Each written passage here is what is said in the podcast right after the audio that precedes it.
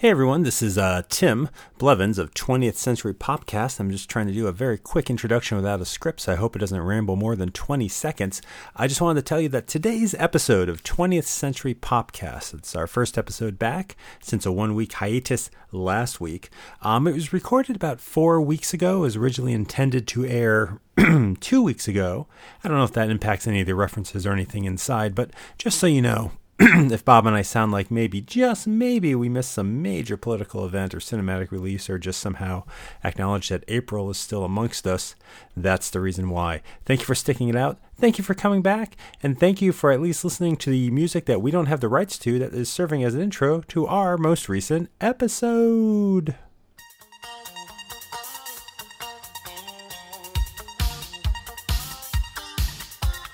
Hey everyone ever, and welcome to 20th Century Popcast, the show where I don't normally read it like that.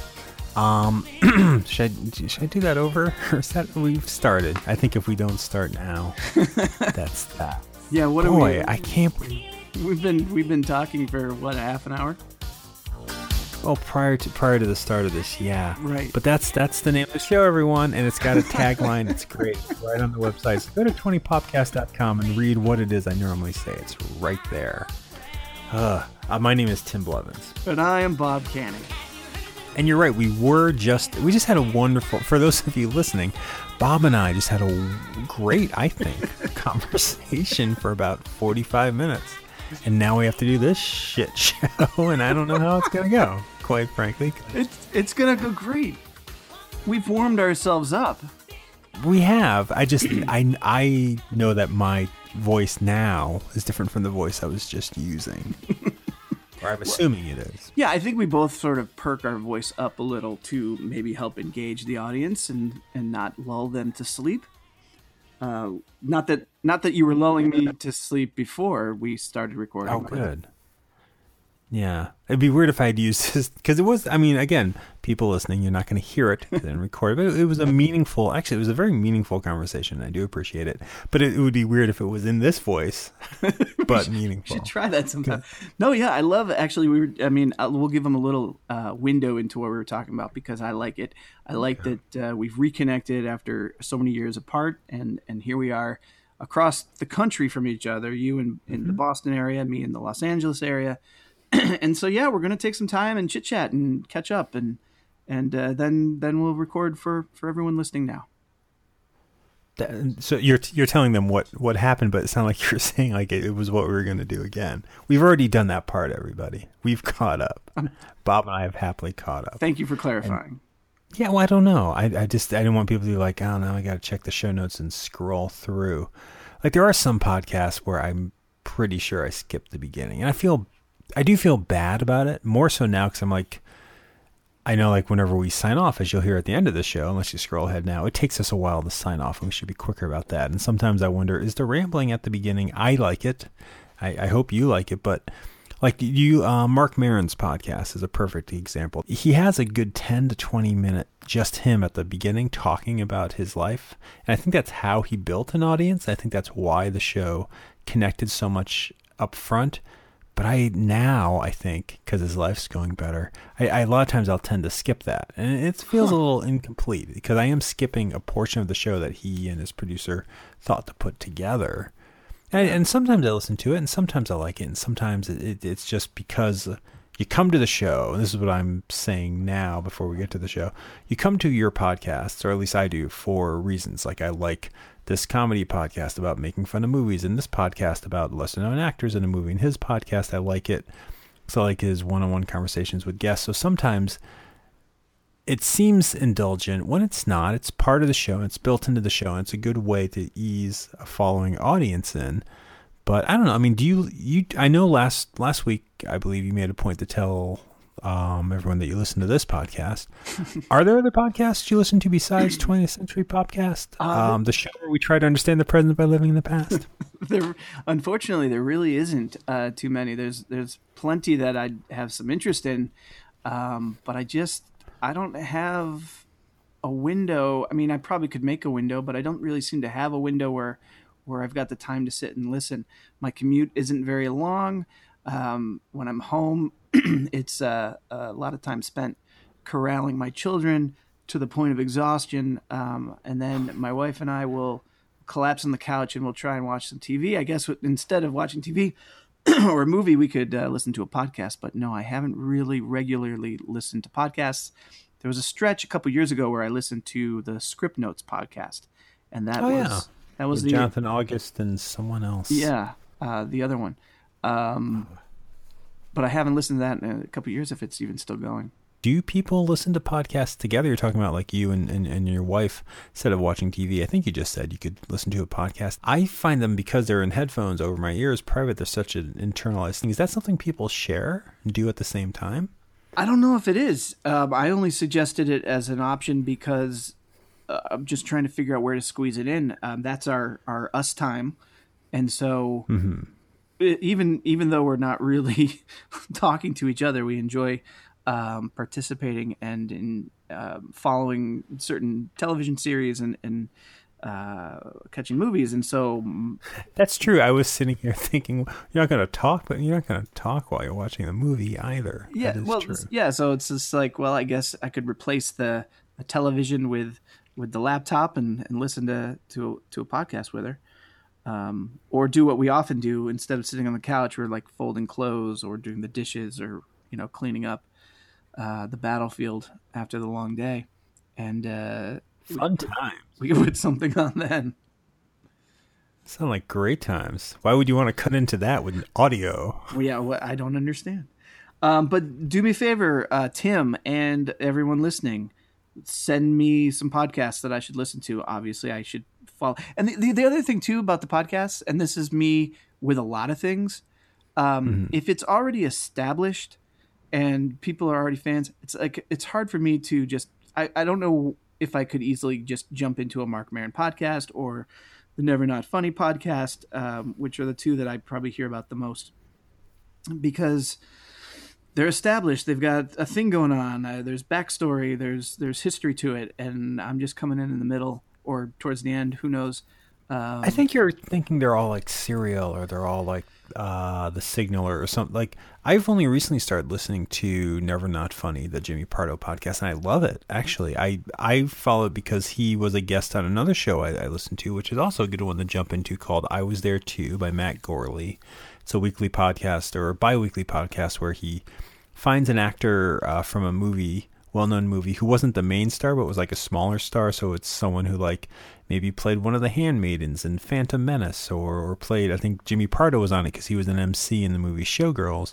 And he talks to them about what it was like to make it. And i enjoyed That's jimmy cool. pardo so much on that show. I even tweeted it and he tweeted back saying thanks man. So i, I just started listening to never not funny probably two months ago. And it's very easy. I mean these shows i think especially when they do if they're not a narrative I think the draw, at least for me with podcasts, is because they're every week, maybe twice a week, and for me because they were, you know, what I was focusing on during these long walks to work or whatever. There's a very quick sense of continuity just because. I mean, Marc Maron shows twice a week, but like, um, you know, even something that's once a week, it's like it, within a month you've gone back and checked in with this person four times. I feel like that's enough continuity. You're in, you're part of it. Jokes make sense. It's intimate. You're hearing stuff, you know, and you're it's it's placed within your own day. I, you know, it, again, if you don't want to listen to them, don't. But yeah, I, I, I would find it odd if that stopped me from listening to something. I get that with TV shows. I get that with things where it's just like you don't want to be sitting next to someone saying, "Well, who's that person? What's going on? What's Quidditch? Whatever." As I did when I saw the last Harry Potter. Well, that's uh, that's good to know then, because yeah, I, I will. Uh, I do. I it feel. I do feel like I'm shortchanging myself and and just uh, uh, uh, not lying to anybody because I've never said that I'm a huge podcast fan, but here I am co-hosting a podcast, and I've, I've it's like you know, I've never actually listened to more than the one. Um, so yeah, I got to do some research. Yeah, and I, I like what you said, and, and asking listeners, I would uh, to to maybe suggest some some stuff to listen to on on the Facebook page. I would say even one step further. If you're a listener and you have a podcast, if you're someone who listens to the show and you do a weekly, monthly, five minute, two hour podcast, whatever, put a link up on the Facebook page. Get in touch with us. Um, yeah, on the 20th Century Popcast Facebook page in the show, notes. Click on that. We'll check those out. I, I would love to hear what other people are doing. People are listening to this, and maybe we can even somehow cross over on the show or something. Yes, you're inspiring me to listen to podcasts, Tim. Um, okay, I mean, I can pause this. Yeah, let's do that. Let's do that. I want to catch up on a few right now. I keep recording. I guess there's nothing like listening to someone listen to something. That's pretty good. That that, that makes for and I'll, I'll, listen audio. to it. I'll listen to it on my headset, so you won't have that audio. You'll just hear me reacting to the podcast or, or sniffle. Yeah, it's like uh yeah, like watching a director's give audio commentary without the movie. I could probably cut what I said because your thing was fine. so yeah, last week talking about the real Ghostbusters cartoon kind of reminded me, or not reminded me. I know this, but you know, just had the thought that Ghostbusters, the original 1984 Ghostbusters, is one of my favorite movies of all time. So you know, technically, I guess that would be, you could say that's also my favorite comedy of all time. But um, seeing how we talked about it last week. What I thought this week we could do is talk about all the other comedies that aren't Ghostbusters of the 1980s. Well, that's not what you said, though. No, I thought we could narrow it down. That's true. Um, what I thought we could do is we could uh, discuss our three favorite comedy movies, and to be more specific, um, the three we would have said if we were children, you know, at 14 and 15 respectively, I think, standing right there on the precipice of 1989 you know, mm-hmm. as the thrall of midnight threatened to decapitate the head of our first full decade and spill over into 1990, what would ourselves then, at that exact final moment of the 80s, say were our three favorite comedy movies? Yeah, and that was a, a very uh, specific instruction to get because because when you initially because when you initially put the idea out there, I I thought, well, we already talked about Ghostbusters, um, yeah. but was Ghostbusters my favorite 15 year old me comedy of the 80s? Let's find out. Ooh, great. Now, comedy movies. I did you go to a lot of movies in the theater in general in the 1980s? Not in the 80s. No, I did not. My my movie going experiences picked up in the 90s um, in high school when I could go out later and not have to go with my my mom. Um, so I saw some movies, um, and I Were think I comedies. Saw, did you ever go to the theaters to see comedies? Um, Yes. Mm-hmm. No, I didn't see a lot, mm-hmm. and and I, I think I saw one of these that's on my list in the theater, um, mm-hmm. but I didn't see a lot of others. Like I'm actually trying to think. I know I saw uh, Superman in the theater. I can't remember if it was two or three.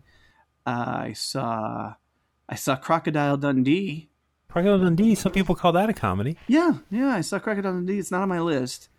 Mm-hmm. Um, but yeah, I I was very disappointed because we were going to see Godzilla '85 in the theater, and um, my would have been very disappointed. I still haven't seen it, uh, but my mom said we'll go next week, and uh, I'm, I'm pretty sure Crocodile Dundee was in the theater instead of instead of uh, Godzilla '85. So that's that's why I saw Crocodile Dundee. Because Godzilla 1985. No, I think if you didn't get to Godzilla 1985 in that first week, you didn't get to it because I think it left pretty fast. But uh, no, I didn't. Looking at my list right now, I didn't see any of these in the theater. Actually, I didn't see many comedies in the theater. I think when I think of 1980s comedy, I mostly think of VHS. Actually, I mostly think of free cable weekends.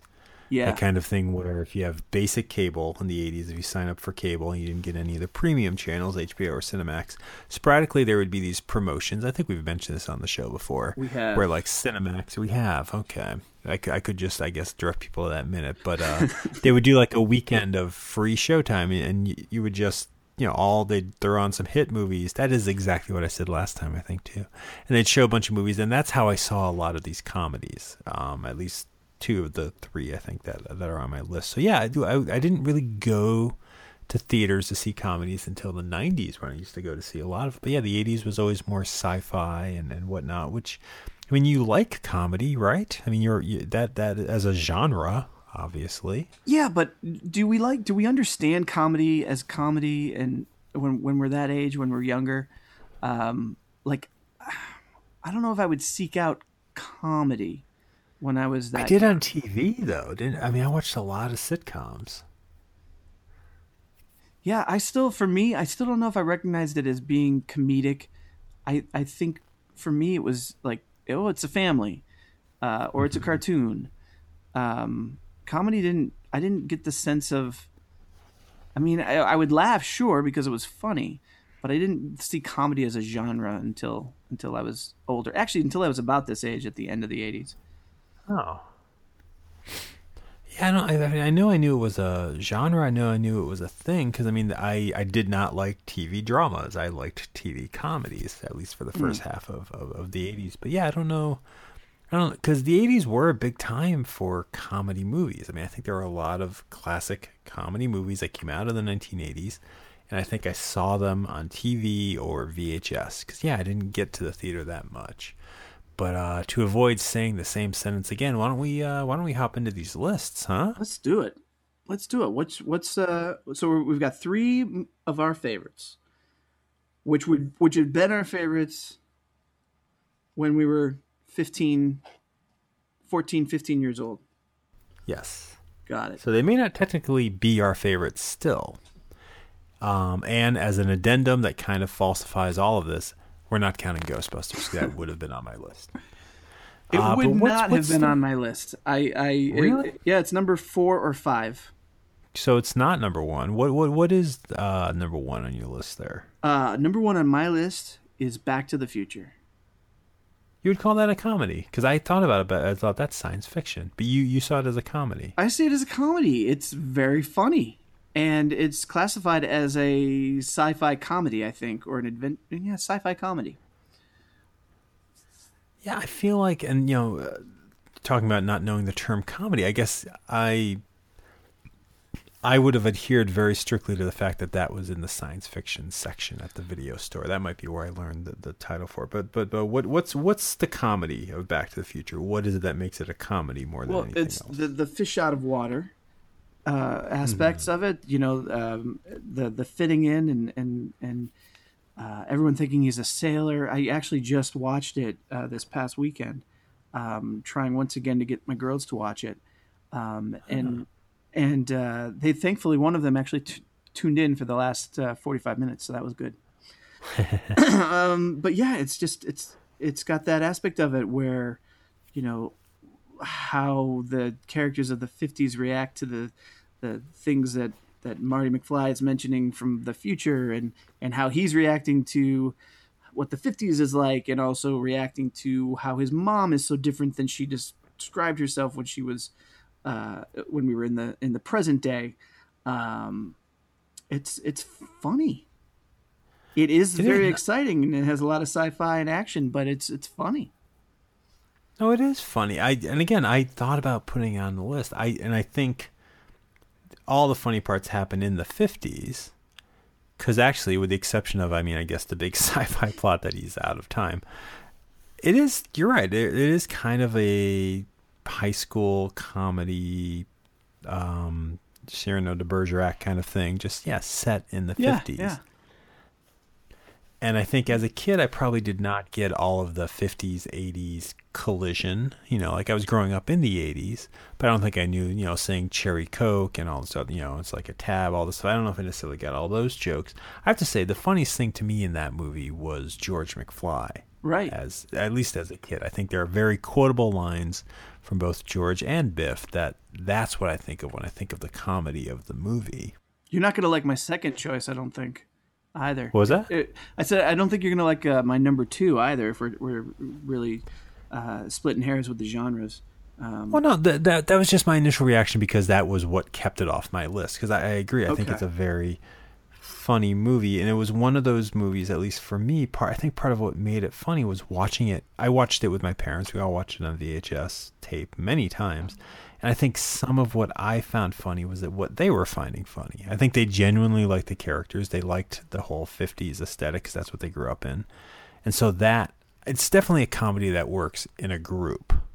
And I guess I could understand why your daughters wouldn't necessarily be into it because what's their endpoint? They're not of the 80s Right. and they're not of the 50s. Exactly, and I had to do a lot of explaining. Well, not too much, but there were key key points I needed to kind of uh, uh, uh, explain just so they would have a better understanding of it. I mean, I was sitting there considering, do I is this the point where I explain who Chuck Berry is and why Marvin Berry is on the phone with him? It's like no, we'll we'll save that. We'll we'll we'll come back to that another time. Well, but that movie lucked out in timing for those Oh, jokes. I mean, you could do versions of it, but if that movie was a movie from 1979 and it would have been going back to 1949, if it was in the 90s, they would have to go back to the 60s. Like, there is a strange comedy collision that just like a very small window to have written that movie Yeah, to make it current, not just set it in the past, which you could also do to make a lot of those jokes land, I think. And so, yeah, I it's a classic movie. I think it's a family classic movie, but I wonder in another generation, is that movie still going to be holding ground? Like people don't flock to Mary Poppins, although I know your daughters did recently, as we heard, I think, on an episode. yes, Um, indeed. but like, I, I wonder if that's one that is going to keep up. People will always go back to Back to the Future. I think they will. I think they will. It's just, I mean, I don't know for sure, but it's just one of those perfectly made movies. It's so well done. It sets everything up so perfectly that you get such a great payoff at the end, both with the, the, the comedy fish out of water aspect and the sci-fi time travel aspect. Um, I think they will, and I think you know there are period pieces, period movies that you can go back to uh, that you may never have lived in, but but you can watch, and so uh, that might be this for um, my kids' generation, maybe their kids' generation. They can still go back to it. Like I can still go back and watch a, a western that's really well done and well made. I'd never lived in the old west, but the story can still be told and and still connect with people, and I, I think that'll happen. Do you think that Western is connecting with you the same now as it would have been when people were watching it in the 60s or 50s when that was more of the time? Um, I, I that's probably- a genre that's lost on me. Yeah, probably not. Um, and I think uh, to to your point about Back to the Future and and where is there in? Yeah, you know what? Now that I'm saying this out loud, it probably will um, lose its luster as people just don't know uh, what they're looking at. They don't get um, the diner aspect and and malt shops and that sort of. They just won't understand it, so it won't quite make sense. But again, I think it's the same thing with with uh, an old movie like a western. It's like I I have an understanding of what uh, a, a saloon is, um, so you can you can still enjoy it. I think. No, I, I think you can still enjoy it. I think and it's one of those things that I do think about it with that movie a lot. It, that it's it's almost sad that it's as old as it is because I don't. Part of what was so enjoyable about that movie for me watching it was, you know, what I considered my era, the '80s, and what Yeah. would have been my, you know, the exact plot that Marty's going through. Not the exact, but that kind of do two time period aspect there's no present in that movie for someone watching it now. Like I wouldn't have wanted to watch a movie about a time machine in the 50s where they travel back to uh, the 20s. Like that wouldn't. And maybe it would have, but I can't foresee that working as well. I guess the comedy could be there, but I won't have those points of reference. But yeah, Back to the Future Yeah. is very funny because of those points of reference. I think Yeah. and this idea that you're saying about being able to visit something, um, you know, revisiting something years later, ties in kind of to my roughly ties into my first choice on my list. Um, mainly John Hughes, filmmaker John Hughes, very key to the 80s and 80s aesthetic, is something that I hope is timeless. I imagine is timeless, but I don't know. Um, I loved John Hughes, you know, in the 80s and in the 90s, but honestly, the first movie outside of National Lampoon's Vacation, which he wrote, the first movie of his that I saw, doesn't quite fit into the John Hughes pantheon, but um, I think I've just pantheon twice. I'm sorry, that's a dumb word. But um, it's a movie that was one of my favorite movies when it came out. Um, Weird Science. Yeah. Do you know this movie? I do. the 1985 movie. I loved it Yeah? as a kid. Yeah, I mean it's basically um, like a horny take on Mary Shelley's Frankenstein. Right. You have two nerds. They create a dream girl with their Amiga computer graphics, and um, the program that they create, the, the the living and breathing magical being they create, I think was the source of my first uh, hard on. I did Kelly LeBrock Yeah. playing this character named Lisa, and I loved Weird Science because in a way it was the perfect film for me. Similar, way, I guess now I see what you're saying with Back to the Future. I had the sci-fi angle, you know, right there in the logo, which I loved. Um, it had awkward nerd characters, and they get girlfriends. I mean that that is kind of the story That's to me. it. And I think that pairing, um, my best friend Nate, growing up, and I watched this movie a lot, and I think I always uh, gravitated towards films where I could kind of graft his and my friendship onto the characters. You know, like anytime Oh, there yeah? was like two, yeah, because I think like I loved the Blues Brothers, um, Bill and Ted, Wayne's World, um, my Dinner with Andre, Twins. You know, just just these movies where it felt like it, it was, you know, two friends kind of going through it. Like I think I always loved those movies because I could see he was one and, and, and I would be the other, and we watched a lot of them. And and Weird Science, you know, you have these kids that don't have any adult supervision by the setup of the story. Their parents are out of town. They don't fit in at school. Um, they have these two girls they have crushes on, and it's just this story about kind of how they rise up. They they get the girls, they stand up for the girls in a moment of truth. They get respect from everyone, and they kiss someone, and and, and they're in true love. You know, it established what love meant at that age, and and I think I taped it off of TV um, whenever it premiered on on television. So the, the copy that I knew because we wore it out watching it all the time was a TV edit of it. So there are jokes that are altered, there are scenes that are probably cut, but that's how I knew the movie, and I just watched it constantly growing up. Did you watch Weird Science uh, when you were a kid? I, I saw Weird Science in full once, and Mm-hmm. then I've seen bits and pieces as a kid. Um, but I, I, it wasn't one that I got to, to view repeatedly.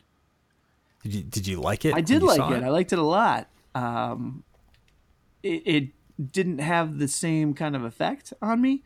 Um, it yeah, it was one of those that I think if I had the opportunity to see it again as a kid, I would have.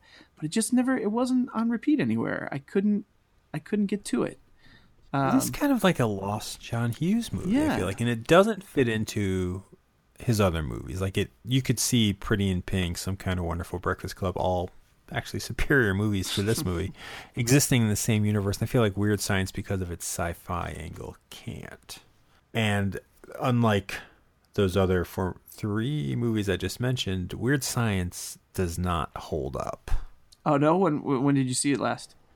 Uh, I probably saw it last about four, five, five years ago, maybe. I saw it with a friend's kid, actually, who was probably in his teens at the time because we, we were all hanging out at the house together. We watched it. And I think part of the reason it doesn't hold up is because I'm so used to the TV edit and like it was just ingrained in my head and I memorized it that the uncensored version kind of threw me Oh in a way. And I don't know if it would have had I seen it before, but I mean, it's just it's a very '80s male fantasy treatment of women as just objects to validate a male fantasy. It's the And the- '80s male idea of love, where it's just like because you say you love someone in a confession, you're in love with them. And the kind of edited version, the edited version didn't uh, display these these aspects of it, or, or It does. Does it smooth the edges? does. Maybe. No, you're probably right. You know what? It does smooth the edges of, and this was another thing that I found jarring because I never knew the joke was in there until actually very recently when I flipped by it one morning. It's a homophobic movie. Oh, so many things are. So many things are from from the eighties, uh, and even the nineties. Um, I hate to say this because I I didn't it didn't uh, I, I didn't register it when I was watching it. Uh, but since our Friends episode, I've actually been watching a lot of Friends. That's very homophobic. Talking about Chandler on the show. Chandler, Joey, Ross. Anytime there's like, uh, anytime their hands touch, they freak out. Yeah, that's true, and it's and I do remember laughing at it. Yeah, I don't find that funny now. I don't know if I've thought of Friends as homophobic. Friends is a little was ahead of its time then. It's it's probably not anymore. but yeah, Yeah, it was a very commonplace plot, and it's very in this movie. It's very cruel. I mean, it's our heroes refer to one. There's a scene where these mutant bikers attack this party they're having. Which, if you don't know the movie, that sentence is odd, but it happens And it's the scene where the two Wyatt and Gary, I think, are the two main characters. Is kind of when they win the girls over and they stand up for them. And one of the um, one of the characters, Anthony Michael Hall's character, puts one of the mutants in their place by calling them. I'm sorry, I'm saying it because what he says, a faggot, basically saying that. And it's just like sure. that's used as a joke. You know, you do want to talk about Back to the Future. Have you ever seen the cut scenes of Back to the Future? Um, only the the stuff with um the other actor, which I Eric Stoltz. Eric Stoltz. There's a couple of lines where Marty's worried that whatever is happening in the 50s will turn him gay. Oh, really? like I'll become a homosexual. I forget the exact word, and you can probably find it online. Like, and thankfully that was cut because right. I would not be able to say around that. But yeah, it was a go-to joke, and I think it shows up in a lot of '80s comedies, and it sounds like you're saying '90s too.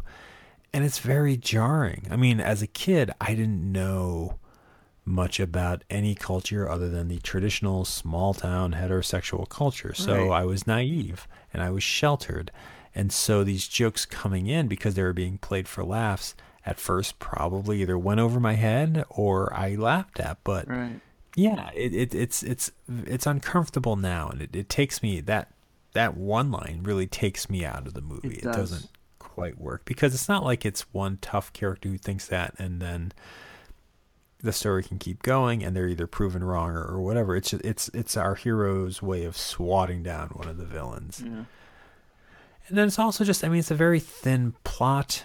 It's a very thin romance and at the end of the movie to go through the whole thing it's just horny. That's all it is. Like it really has no other purpose. There's there are some funny jokes. There's also some racist jokes and it's sure. also just I I have the memory of watching it so often and that's that TV version of it. So the pacing of that and the jokes I like. But yeah, I I could do all right never seeing this movie again. Okay. That that's probably going to happen. I'm going to maintain that. What's uh what's next? What's your number 2? Well, my number 2 there? again, we're talking about uh splitting hairs with the genres. I don't know if if you'll think of this as a straight out comedy. I mean, I don't think it is a straight out comedy, but it is in the comedy genre, and it was probably the movie I liked uh, as much as Back to the Future when I was 15 years old, and that is Goonies.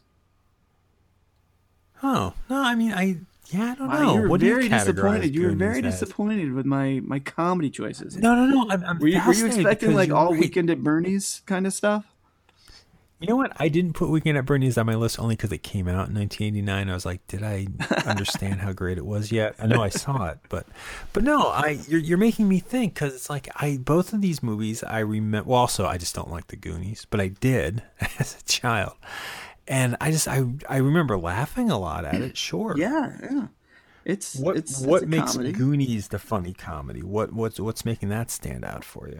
um, well, it's it's the the kids, the situations they're in. I mean, it opens with um, the the familial relationship between the uh, uh, Fratellis um, is just hilarious to me. Um, it's just, and especially as a kid, it's just I don't get it. You've got this grumpy, crotchety old woman who I think is old enough to be their grandparents, but it's their mom. Um, and then these guys who are these Italian gangsters, or at least one of them is, the other is this Weasley little guy. Um, and just how they, they bicker and fight. And the mom is like knocking them around. And it's, to me, that was very funny. And then the kids are funny. The trouble they get into, you got mouth, uh, data, uh, just hilarious. thing about got their contraptions uh, mouth uh, is is translating incorrectly to, to put the fear of God into the, the housekeeper um, at the beginning. Then you've got the adventure, which is awesome. Um, I still like the Goonies. I'm curious to see why you don't like the Goonies. Um, it's uh, yeah, it's just it's funny. It's it's again, and as as 15 year old me, it's kids, and it, it came out. Um, when did it come out? 1985. 85. So um, I was younger when I saw it, and I just kept seeing it, and it was again maybe it's this repeat viewing, uh, which I didn't get with Weird Science, but I got with Goonies, I got with Back to the Future. Um, I absolutely loved it. No, I, I mean, as a kid, I loved Goonies, which makes sense because that's the audience for it. And you're right. I thought every character was so funny in that. Yeah. And that might be why it's a great comedy. I mean, it's Brent mentioned it on the Superman 2 episode um, when Goonies came up, you know, how it's kind of a he saw it as a holdover from the Our Gang or the Little Rascals Right. cartoons, which I don't necessarily agree with, but I get it. And it's another movie, similar to Weird Science, where there's just no adult supervision. You know, these kids Yeah. are are mature enough to go on their adventure. And so I guess instead of like kids on TV, which were family comedies and, you know, witty back and forth smart aleck responses, yeah, these characters are interacting with each other and their personalities are funny. And I think similar to what I was saying, like with my friend Nate, and trying to put ourselves onto each character because it's a group of characters. You can kind of put your friends on all of them. You can be like, "Oh, my friend is is Chunk, and my friend is what's Martha Plimpton's character's name? I cannot remember her name. Oh, I can't remember her name either. Okay, well, that would have been the next one I would have said, and you know, and there's uh, Mikey, and and yeah, no, so I I totally get that being a comedy. You're right, and I think I'm glad you started with Back to the Future because it got my mind rolling to not say like, no, it's just Goonies, but no, I I thought Goonies was hilarious, also because it was dirty. It's kind of a you know, it's a kids, it's a dirty kids movie. I think it gets away with some language and some jokes Yeah. That as a kid. Yeah. I'm oh, the, sure my parents heard, the funniest because it was a kids movie. the funniest thing for me as a kid that, that I would roll, I would literally roll off the couch laughing is when they tried to uh, glue the penis back onto the statue, and it was pointing up. I mean, come on, that's comedy gold. That is comedy gold, as is doing subtitles on a kid with potato chips in his mouth, asking if you think your mom will notice.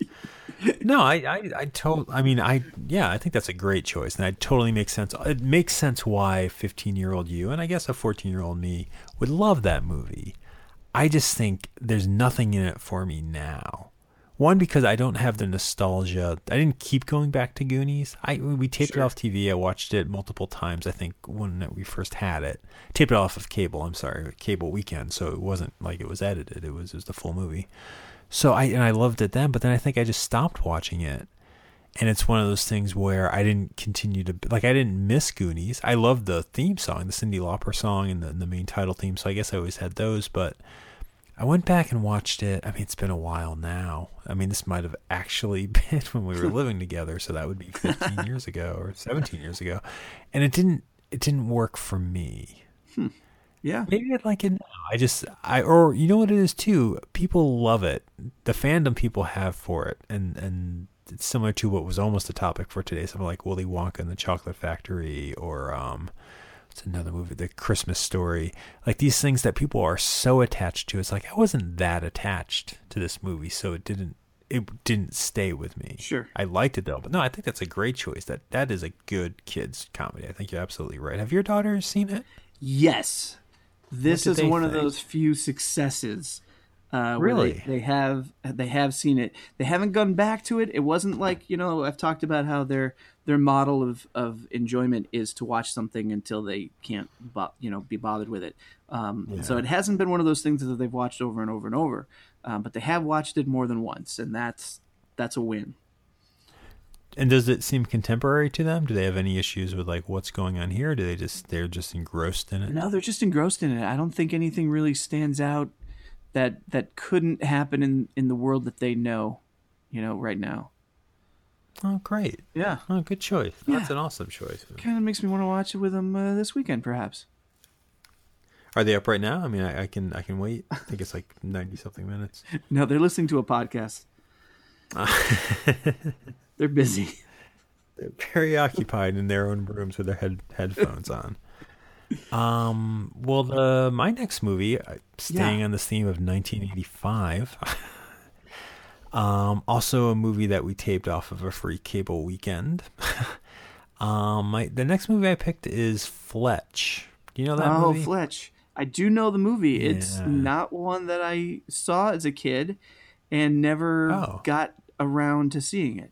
It seemed older. You've never seen it. No, I've never seen Fletch. I've I've seen bits, um, but I've never seen it as a whole.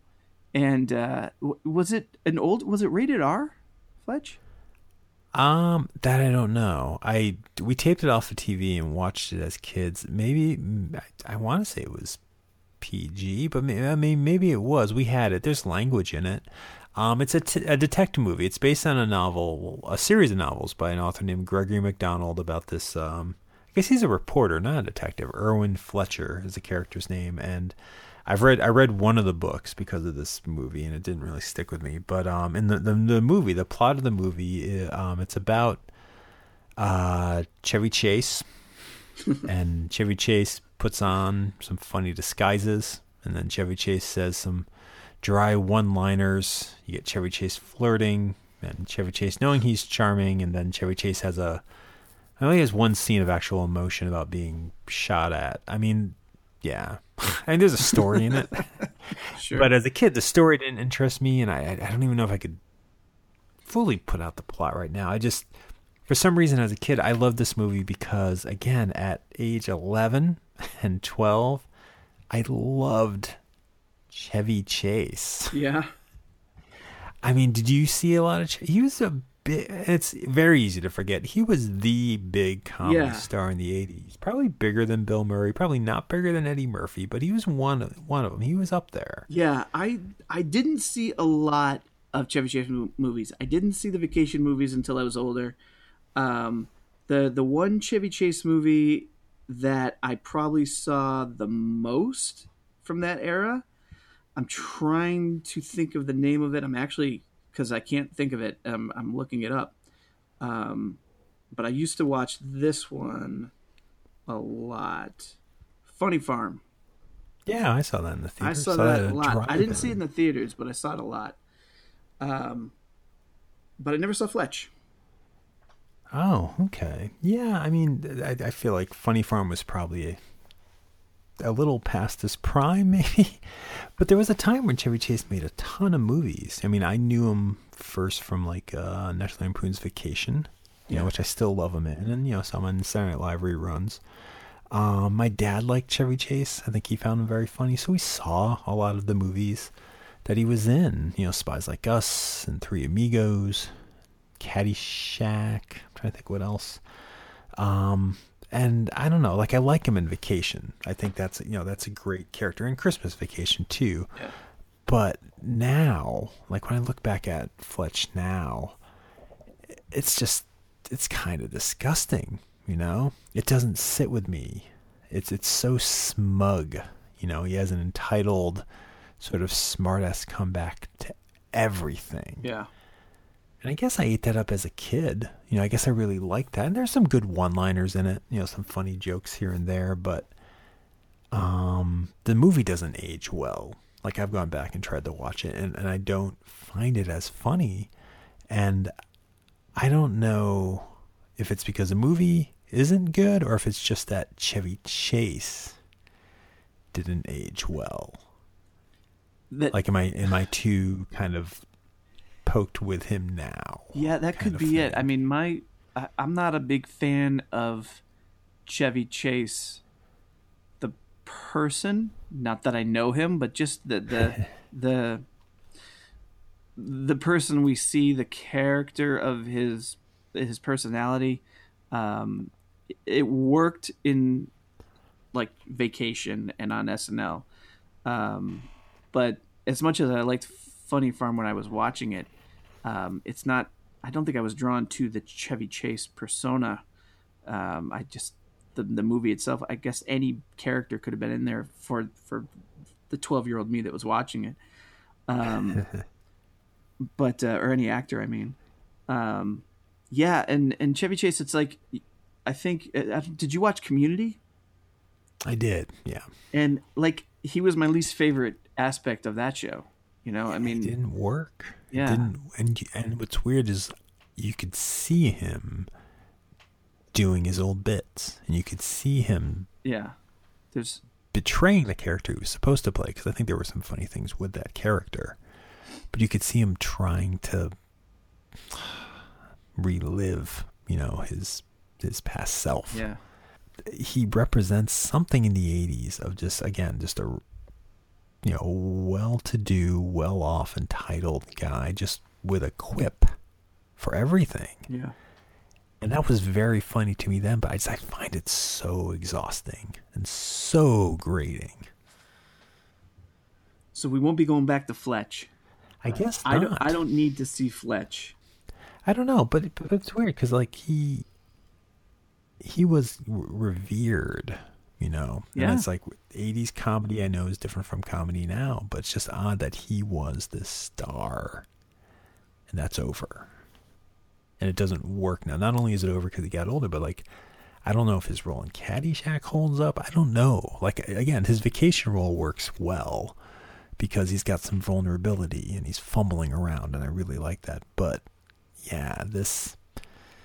Yeah, I'm sorry to say too, because I watched this movie a lot as a kid. I loved it, but now it's just he's not playing a character. It's just Chevy Chase. Yeah. So you've got two in a row then that uh, don't do it for you anymore. They do not do it for me anymore. That is true. What's uh, what's your third one? Uh, my third one, uh, I think this is more of a straightforward kind of comedy um, that, that you, you can't you can't say, well, is it really comedy? No, this is a, this is straight out comedy. Spaceballs. Wow, I almost put that on my list. Oh, yeah? yeah. I was wondering if we would have any any overlap. Well, that's an incredibly quotable movie. Yeah. What uh, did you see it in the theater? I don't think I did see it in the theater. Um, I think this was one of those weekends, and I think I, I hinted at this. We didn't talk too much about it, but I, I had a babysitter um, who ran a like a um, an after school sitter uh, thing, not, not really like a nursery or whatever, but she she watched a lot of kids in her home. I don't know if she was licensed. I don't think she was because uh, at, in this home w- there had to have been I don't know at least ten other kids that would show up here after school, and I don't know maybe it was even during the summer because th- this might have been my where my mom would leave me in the summer because there were a lot of kids and we were there a long time and she had HBO and we were allowed to watch HBO and I probably saw Spaceballs on HBO or Cinemax or whatever she had uh, like two times a day sometimes. Um, so that that's where I uh, watched Spaceballs. That's also where I, I saw boobs for the first time in movies, um, and it's also in their upstairs bathroom where I found some sort of Playboy catalog that had to have been like three fourths of an inch thick. Um, maybe it was like an annual thing. I don't know too much about what Playboy would put out, but but this was where my mother would leave me uh, to spend my summer days, and it was a wonderful place. I mean, I don't know. Playboy, I think, is probably fairly innocent, right? I mean, I actually didn't have any growing up, but they were around. Yeah, I mean it was just naked ladies, but I mean, at my age, that was that was enough. But isn't that the introduction? I mean, isn't that part It of should- the discovery? Like, nobody Yeah. ever has the perfect introduction to nudity, I would imagine. Yeah, but do you get introduced? I mean, do you normally get introduced to that at at at your babysitters? I mean, I, I, I don't know. I don't know what the protocol is. I don't have kids. But um, I feel like it's not from your folks. I feel No. like it's not from school. True, I mean, I feel like it. I always thought it was your friends. Somehow they would get a hold of it. Maybe. I mean, somebody's got to get a hold of it first. I mean, I feel like, and this has changed, obviously, because the internet and Yeah. things like that, I think. But yeah, I think someone always had a ratty, gross, unevenly numbered copy of some penthouse or, or, or Playboy. And, and you know, it, it, it, to me, I remember the first time I saw one, it was just like it was this weird relic. Like, how am I seeing this, and what do I do with it? And I honestly, there was like four of us hanging in one of my out in one of my friend's rooms. He had three that I think his cousin had given him, and we were all just flipping through them. And I I didn't know what to do with it. Yeah. Know, I looked at a couple pictures and then just kind of like you know probably went like, oh wow, you made some sound because it just it, it didn't I didn't know how to process it, but. No, I mean, I think that that is very 80s. I think finding it in your babysitter's house. I don't, I don't know. I don't. I don't see that as unnatural. Yeah. No. Neither. be- Yeah. I mean, I just thought it was. The Uh, 80s was a horn dog time, which is a term I don't ever use. I just feel like that's what I think of. It's just so sexed up, and I'm not saying that that's necessarily right, but it's like a movie like Weird Science. You know, some of the conversation in the Goonies, you know, all these things. You know, you couple that with a magazine behind a toilet. I mean, yeah, that's that's kind of growing up That's in growing up. 1986. That's, that's my '80s comedy that I was living. But uh, but yeah, Spaceballs. Uh, do you did you enjoy Spaceballs? You almost put it on your list. Yeah, no, I loved Spaceballs. I hope it holds up. I think it does. We were watching it a couple weeks ago. It's still pretty. Oh, funny. really? Just a couple weeks ago? Yeah, it's, it's on TV a lot. I mean, because it was a parody of something I knew, Right. Something I loved. Yeah. You know, Star Wars. Of course, of course, I'm going to love that, and it is funny. I mean, Rick Moranis is the main thing in it. You know, Mel Brooks is very funny. I think it was the first Mel Brooks movie I saw. Uh, it was my first Mel Brooks movie. For sure. Yeah, it, and it's odd too. It's more so like I think as a kid I liked it because of this, but now it's odd that in addition to being a parody, there is a plot, like there is a, a love story going through that's given its due Yeah. between um, Lone Starr and, and Princess Vespa, and that's kind of weird now because that's at odds with I think a lot of the parody stuff. Like I think the stronger stuff is all the Mel Brooks, Rick Moranis, and I can't remember the actor who plays Colonel Sandurz. I can't think of his name, but those three, I think all of their sh- scenes together aboard the Spaceball ship is are, are great. Yeah, those are fantastic. And I think John Candy's great. I not totally sold on Bill Pullman as a comedy actor Sure. prior to Mr. Wrong. How, how do you feel about Bill Pullman as an actor? I've liked him and stuff. Yeah. Okay. Probably. I don't know. For some reason, I'm always happy when he shows up. Yeah. I think you're just happy he has a job. Hey, Bill Pullman's working. Yeah. Good for that guy. A little envious of him working, working so hard. But um, no, I I I I I, do love Spaceballs. And and have you seen it recently? I have not seen it recently. I've considered pulling it out for some uh, viewing with the girls because I have this thing with my girls. They don't like Star Wars. They have no interest in Star Wars. I I, I think I might have mentioned this before. I showed them Star Wars probably too early. They were a little too young, and yeah, I do remember you saying. and Darth Vader scared them, and they don't want to go back to it. They still think he's a scary guy, even though you know all of their friends and Darth Vader is so uh, ubiquitous now. It's like he's everywhere. Um, so I wouldn't think he'd be scary. There's no mystery to him, um, but it's sort of almost become a gag between us, where it's like, hey, what do you guys want to do this weekend? Oh, let's watch Star Wars. No, Dad, no. Um, Oh. so I they might just never watch it because we've created this bit. Um, but I was thinking maybe if I could get him to watch Spaceballs and laugh at it, uh, maybe they'd be more interested into seeing well what what was this movie parroting? What was it based on? What were they making fun of? Um, Now, do you think a parody works before you know the subject matter? I don't matter? know. I don't know, and I also don't know if like how much you really need to know because though they haven't really watched the movies, save for the one time when they were too young to really get it, um, and just Star Wars, they haven't even tried to watch the other uh, two from the original trilogy. Um, you still know enough. You still know Darth Vader. You know Luke Skywalker. You know Princess Leia.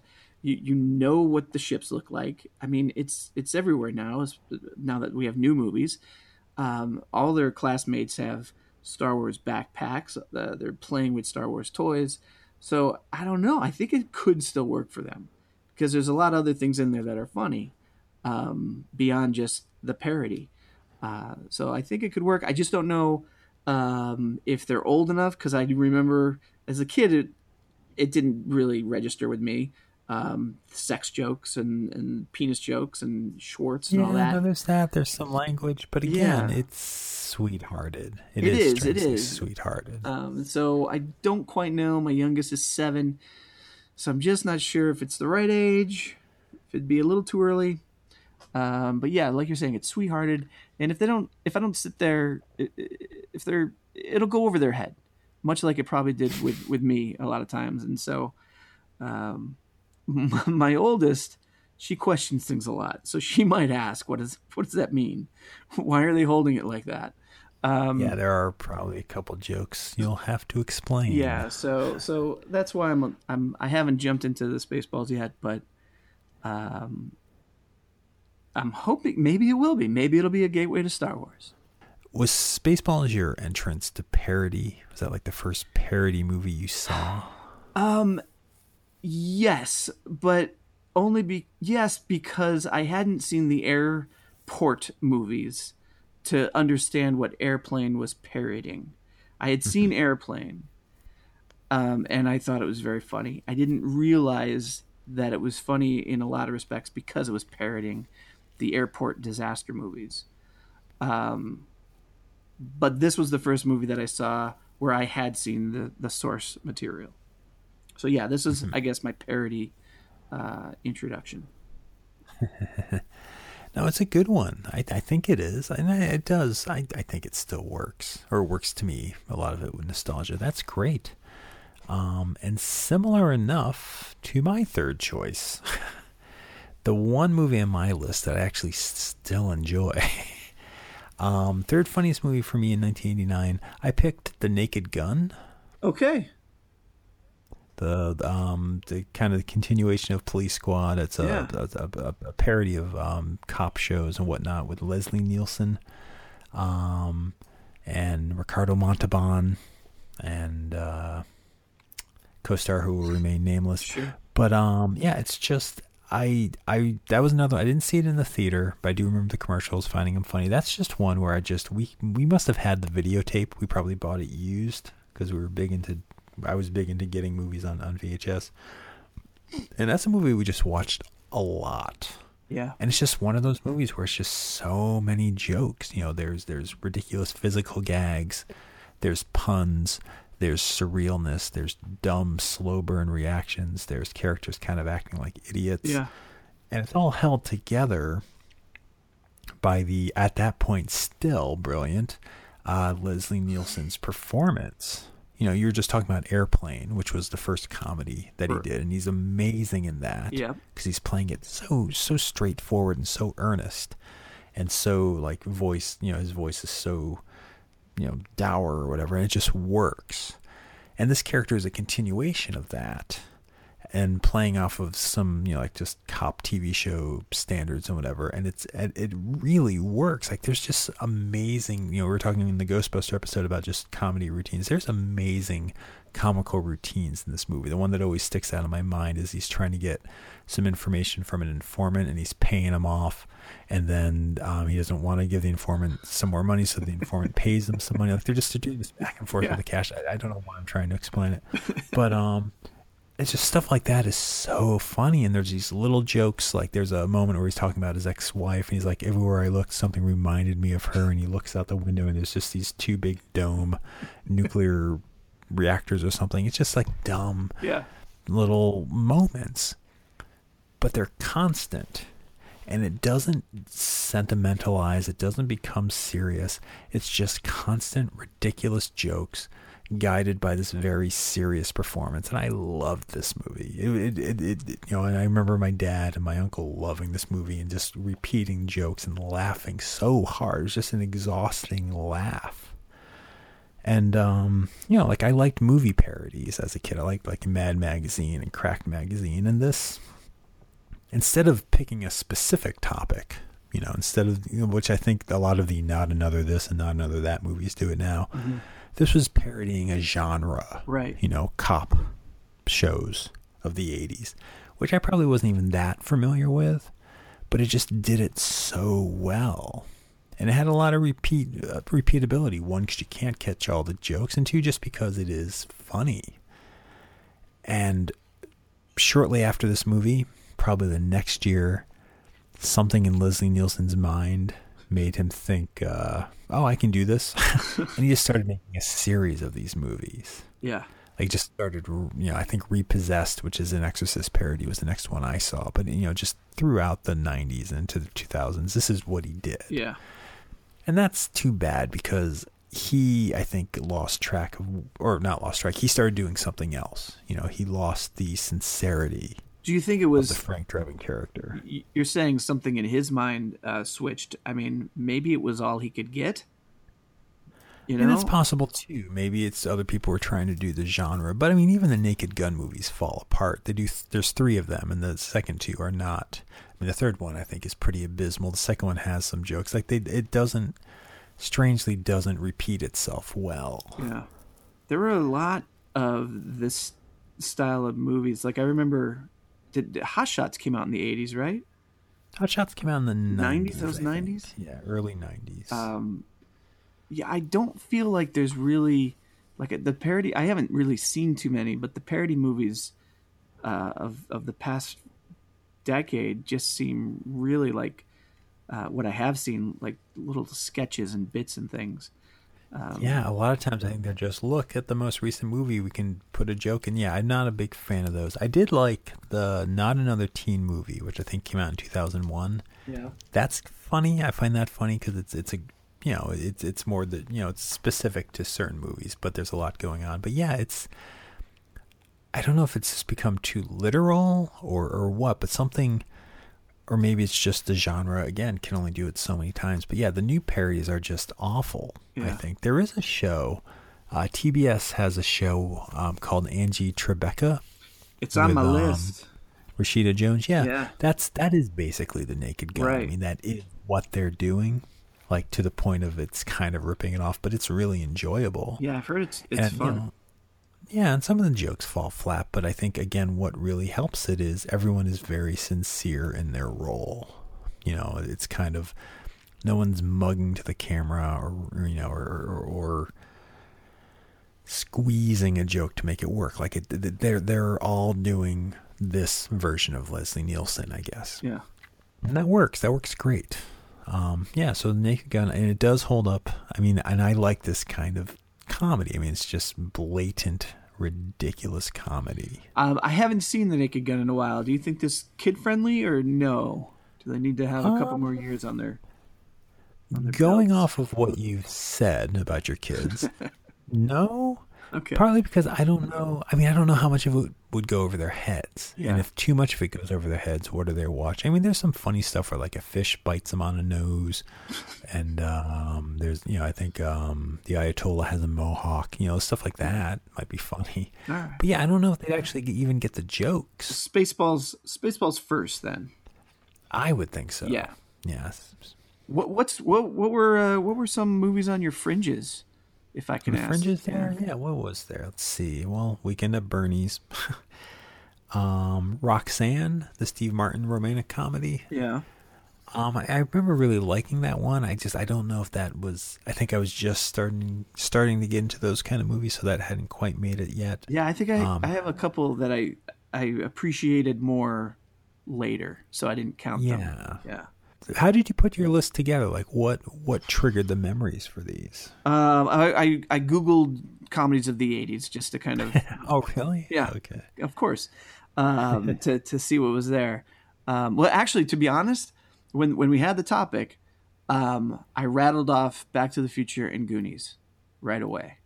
Oh, um, okay. I actually was discussing it with my wife, and and she I can't remember what hers were, but I know one of them was Adventures in Babysitting. and uh, one it was a John Hughes movie, but I can't remember which one. Uh, and then I think she had a third right off the top of my head, but I, I wanted to make sure, like I, I couldn't think of the third. And when I saw Spaceballs, I was like, holy shit, yes, Spaceballs. I love Spaceballs. I watched it all the time. Um, but yeah, it was unfortunate that it wasn't one of the movies. Like, it's so funny, at least it was to me, but it's like one of those movies I kind of had forgotten about yeah, I kind of just thought back to all the video again, the videotapes we had because I was trying to think like, what did I watch? What did we tape that I watched a lot? So actually, yeah. Weird Science, excuse me, and um, Fletch came pretty quickly, and then it was just difficult. How do I whittle this down? And honestly, if I was being honest, Ghostbusters would have been first, but right. we just talked about that. Yes, I have Ghostbusters on my list here too, but uh, I know that we sort of. Uh, uh, had to cancel that one out. I also had Big, um, uh, Beetlejuice. Oh and, wow! How did I miss that? Right, because you didn't. That should have been on my list. You didn't Google movies from the '80s. Wow. I think Beetlejuice for me, I didn't get into or, or see much until I was older. So that's why. Oh, I, I saw, that's okay. why it wasn't on my list. Um, and I saw that in the theater. I almost, I almost did uh, Who Framed Roger Rabbit. I thought about that too, too. but then I think I would have been like, "That's not a comedy." I have my strict, strict rules. Who Framed Roger Rabbit isn't a comedy? Animated film noir. okay. You know what? I'm surprised that neither of us did, and I thought about it, but I was like, "Nah, that's too early." Was when Harry met Sally. For all the talking we do of that fucking movie on this show. That's an excellent, excellent point. But I don't, I don't think like same situation here with some of these other movies. I don't think I really would have been uh, as huge of a fan of it at the end of 1989 like I became Yeah. in, in 91, 92. That's true because I would have just I probably wouldn't have seen it yet. Yeah. Well, I think that's the show. Does that make That's- sense? That's the show. That's you- listen, if you like the show, like we always say, um, please, uh, you can always check us out at uh, please. I think I always say please and then launch into this. I guess I didn't have to say that. Uh, www, also don't have to say that, uh, 20popcast.com. That's the main website. Uh, that's where you can find all, all of our episodes, including this one and everything that precedes it. You can find usually some other information up there. Uh, you can. Uh, we have a Facebook page if you want to like us on Facebook. Uh, you can follow me on. I'm doing this way out of order. Sorry, I all of a sudden got really tired. um, but yeah, like us on Facebook. Subscribe to us on iTunes. Subscribe to us on Google. Follow me at Subcultist on Twitter. Tim, you are tired because it is almost one in the morning where you are, and earlier tonight you had uh, guested on a on a talk show, so you were just fitting in a lot of stuff. So thank you for getting uh, this far into it with with the energy you've had. Oh, thanks. Um, you can follow me at all those places that Tim mentioned by by liking the podcast and everything, and uh, leaving messages on Facebook and whatnot. I'm also on Twitter at rh cannon. Uh, so reach out. We want to hear from you. We want to we want to see what other topics you guys want to hear. Yes, no, definitely. Please post a few topics. We will get around to them to the people who have suggested. it. There's been a couple now. We'll, we'll, we'll get to them. awesome. Also, I've noticed, and I'm glad you have. I think sporadically you're posting, or maybe every time one goes up. Um, Bob has a, a blog called Super Mega Super Ultra Mega Mix.wordpress.com. I think is the address. Yes, sir. They say that. Yes, right? sir. And it's um it's a it's a, it's a uh, look at uh, mixtapes that he made throughout the 90s into the 2000s. You're into the 2000s now, and yeah, please keep posting those on the on the Facebook page. People, you can follow links to that. I know a couple people have. Um, it's really a worthwhile and great read. Thanks. Is for me anyway. Thanks, Tim. Yeah, it's it's really fun to put together. It's very interesting to listen to these tapes and to see what I was liking and uh, what I deemed uh, mixtape worthy. Yes. So check those out. Bob, because I'm so exhausted, because I'm so tired, because I'm about to crash, do you want to handle saying the catchphrase Yeah, this sure. week? I, I will do it this week. Thanks, Tim. I think this might be my first. No, second time. Second time. Oh. Was I tired in another episode? No, I just I uh, I took it without asking permission. Oh wow. Okay. Yeah. What episode was that? I don't know. We'll have to do the research. Huh. Figure it out. Two or three. It wasn't. It wasn't very far into it. Three or four maybe. Ah, okay. All right. Catchphrase.